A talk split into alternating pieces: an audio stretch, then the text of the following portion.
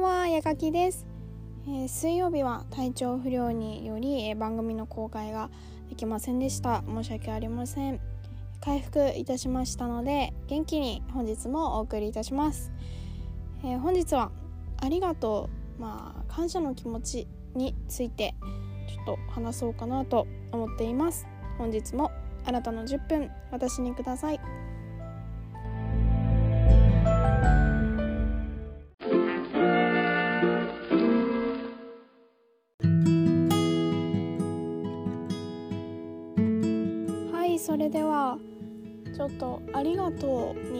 ついて考えて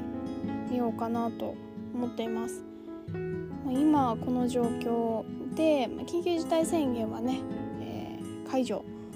一応されてはいるんですけれど今まだこのステイホームだったりそれちょっとこう状況はまだあるかなと思います。この状況の中で今一番ありがとうを伝えたい人は皆さんにとって誰ですか、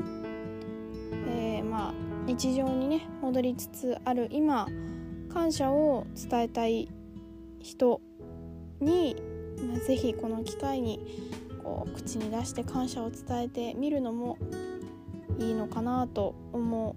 っています。でまあ私はどうなのかっていうのもちょっと考えてみました一番は母でした。あのー、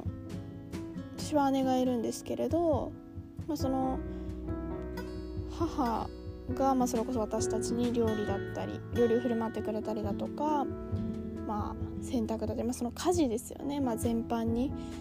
まあ、当たり前のようにやってくれていたことがあのまあ、こう母が例えば会社に行ってたりとかで平日私は家にいるわけでいざやってみるってなったら、まあ、もちろん初めてじゃないですけどなんかこうこのステイホームの期間中に、まあ、それこそ手伝いだったりこうやる時間がやっぱりこう多くて今まで以上に。で、まあ、手伝ったりとかをする中でもう、まあ、もちろん高校生の時の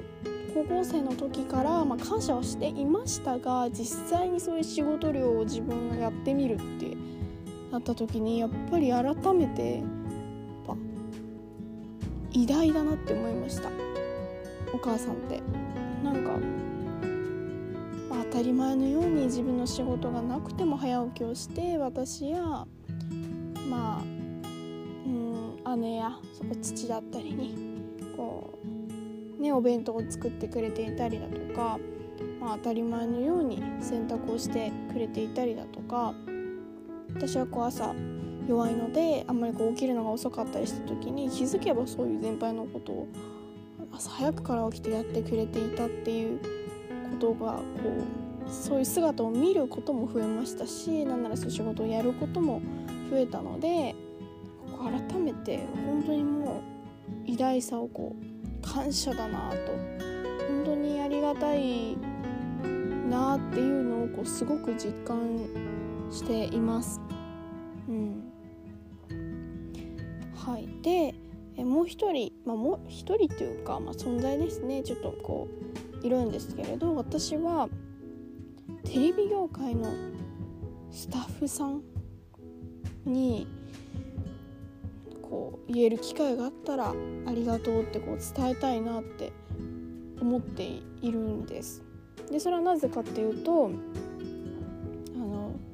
今リモートでこう収録してたりだとかそれこそまあ誰でもいいんです芸能人誰でもいいんですけどこう別部屋で用意されて1人が個室に入って収録をしてリモートしてとかちょっと企画によっては突然つながった人と会話をしてみたいなのとかあるじゃないですか今って。でもちろんそれをこう家だったり楽屋だったりこういろんなところで出演してくださるその芸能人の方ももちろんありがとうなんですけどなんかこうそれとは別にそれをその部屋だったりとかやることを説明したり準備したりだとかあとは何なら編集をしたりだとかそれで世にその作品っていうかまあ番組を送り出すっていうのを裏で見えないところであの計画を練ったりだとかでこうすごくこう作業をしてくださるスタッフさんの力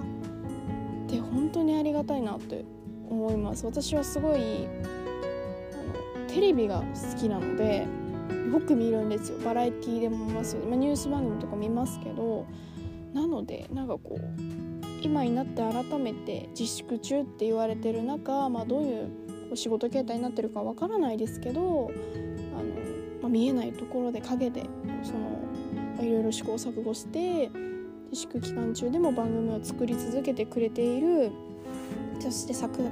作品とか番組を世に送りこう出し続けてくれているスタッフさんにはこうエンターテインメントをね受け取ってるわけなのですごくこうこっちもハッピーな気持ちになれたりだとかそういうこうメンタル面でもうすごく感謝を、うん、しています。なんかあんまり考えたことはなかったですけど、動いていただいてるっていうのにはそれでねこっちがこう元気をもらえたりだとかそれこそね今も言ったハッピーな気持ちになったりだとかすごくありがたいうんありがたいですすごく。うん。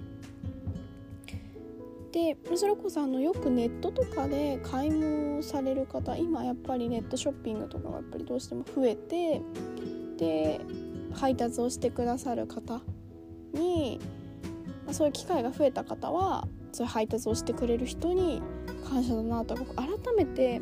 気づいたことこのステイホームの間に気づけた当たり前だと思ってたことは実はたくさんの人が関わってて当たり前じゃなかったなっていう感じでこう気づけたみたいなことがある人は多いんじゃないかなと思います。今私がこう話してても別にこの話を聞く聞かない関係なくありがたいなってこう感謝の気持ちをこう思った人っているんじゃないかなと思います、はい、少し話は変わるんですけどあのそもそもこの「私は今日ありがとう」まあ、つまりその感謝するっていう気持ちの面でこう話をしようと思っていたんですけど、まあ、その理由にちょっと関わるお話なんですけど私はその感謝するっていうことを忘れないように日々生きています。これもちょっとこう私、まあ、矢書き人生のマイルールみたいな感じにちょっとなるんですけどあの小さいことでもこ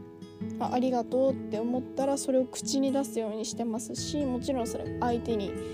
伝わるようにこう伝えています。ちょっといつからかなとかちょっとあんまり思い出せないんですけどほんとちっちゃいことなんちっちゃいことでも言います。あの本当にちょっとしたものを取ってもらった時でもそうですし、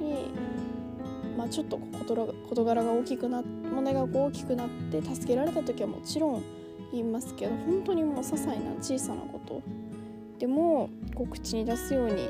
しています。でいつからかそれを大事にしていてでそういうふうにそう感謝するっていうのを忘れないっていうのをそういうふうにしてから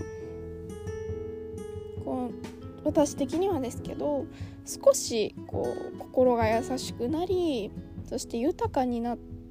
たかなとあとはそのまあ誰かに感謝をすることで自分が穏やかな気持ちでいられる気がしています。うん、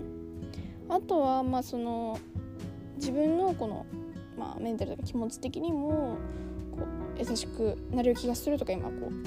うお話ししたんですけどでも私自身あの言われるとやっぱりすごい嬉しいんですよね。嬉しい気持ちに私はなるのでやっぱありがとうって言われて、うん、すごい嫌味な言い方とかじゃない限りえって嫌だなって思う人っていないと思うので私は嬉しい気持ちになるのでちっちゃいことでもそれを口に出してこう言って伝えていきたいなというふうに、うん、思っています。はい、ちょっとあのエンディングの方で話まとめます。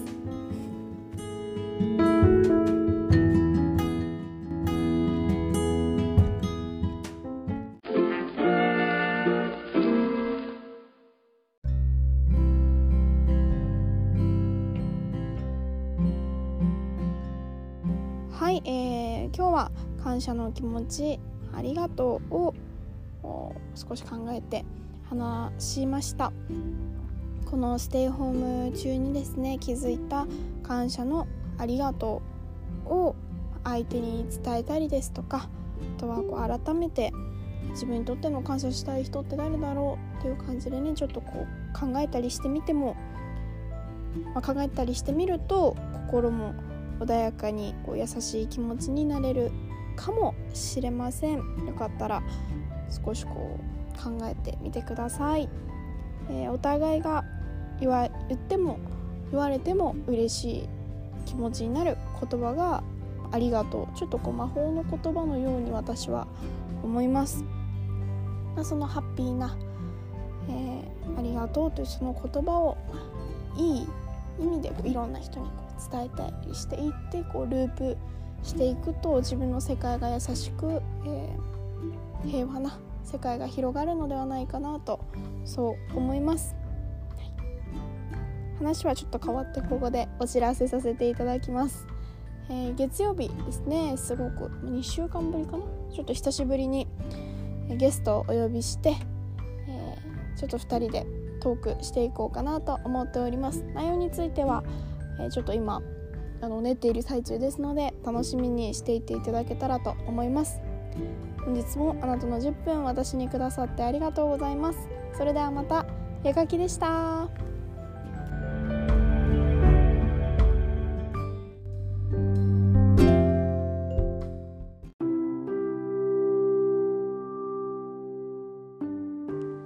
少しちょっと番外編といたしまして、えーょっと私も伝えたいことがあったのでちょっと別枠で作らせていただきます。えー、私もですね、えー、普段この、まあ、ポッドキャストですねラジオを作るにあたって、まあ、進めてくれた友人だったりとかあとは私からちょっとこう聞いてみてほしいっていうのをこう勇気を出して伝えた人たちがあの実際にこう聞いてくれたりって聞いてくれるだけでもすごいありがたいことなんですけど、まあ、さらにこう感想をくれたりだとか私もこうこうこう思ったよとかこう意見をねいただけることがありましてあのその都度こうインスタグラムだったりとかで伝えてはいたんですけれどもう本当に聞いてくださってる方には本当に本当にありがとうの感謝の気持ちでいっぱいです。えー、いつも聞いてくださって本当にありがとうございます。これからも更新頻度はちょっとこう変化はあるかもしれないんですけれど私なりにお伝えしてこうお話ししていこうかなと思っていますのでお付き合いよろしくお願いいたします。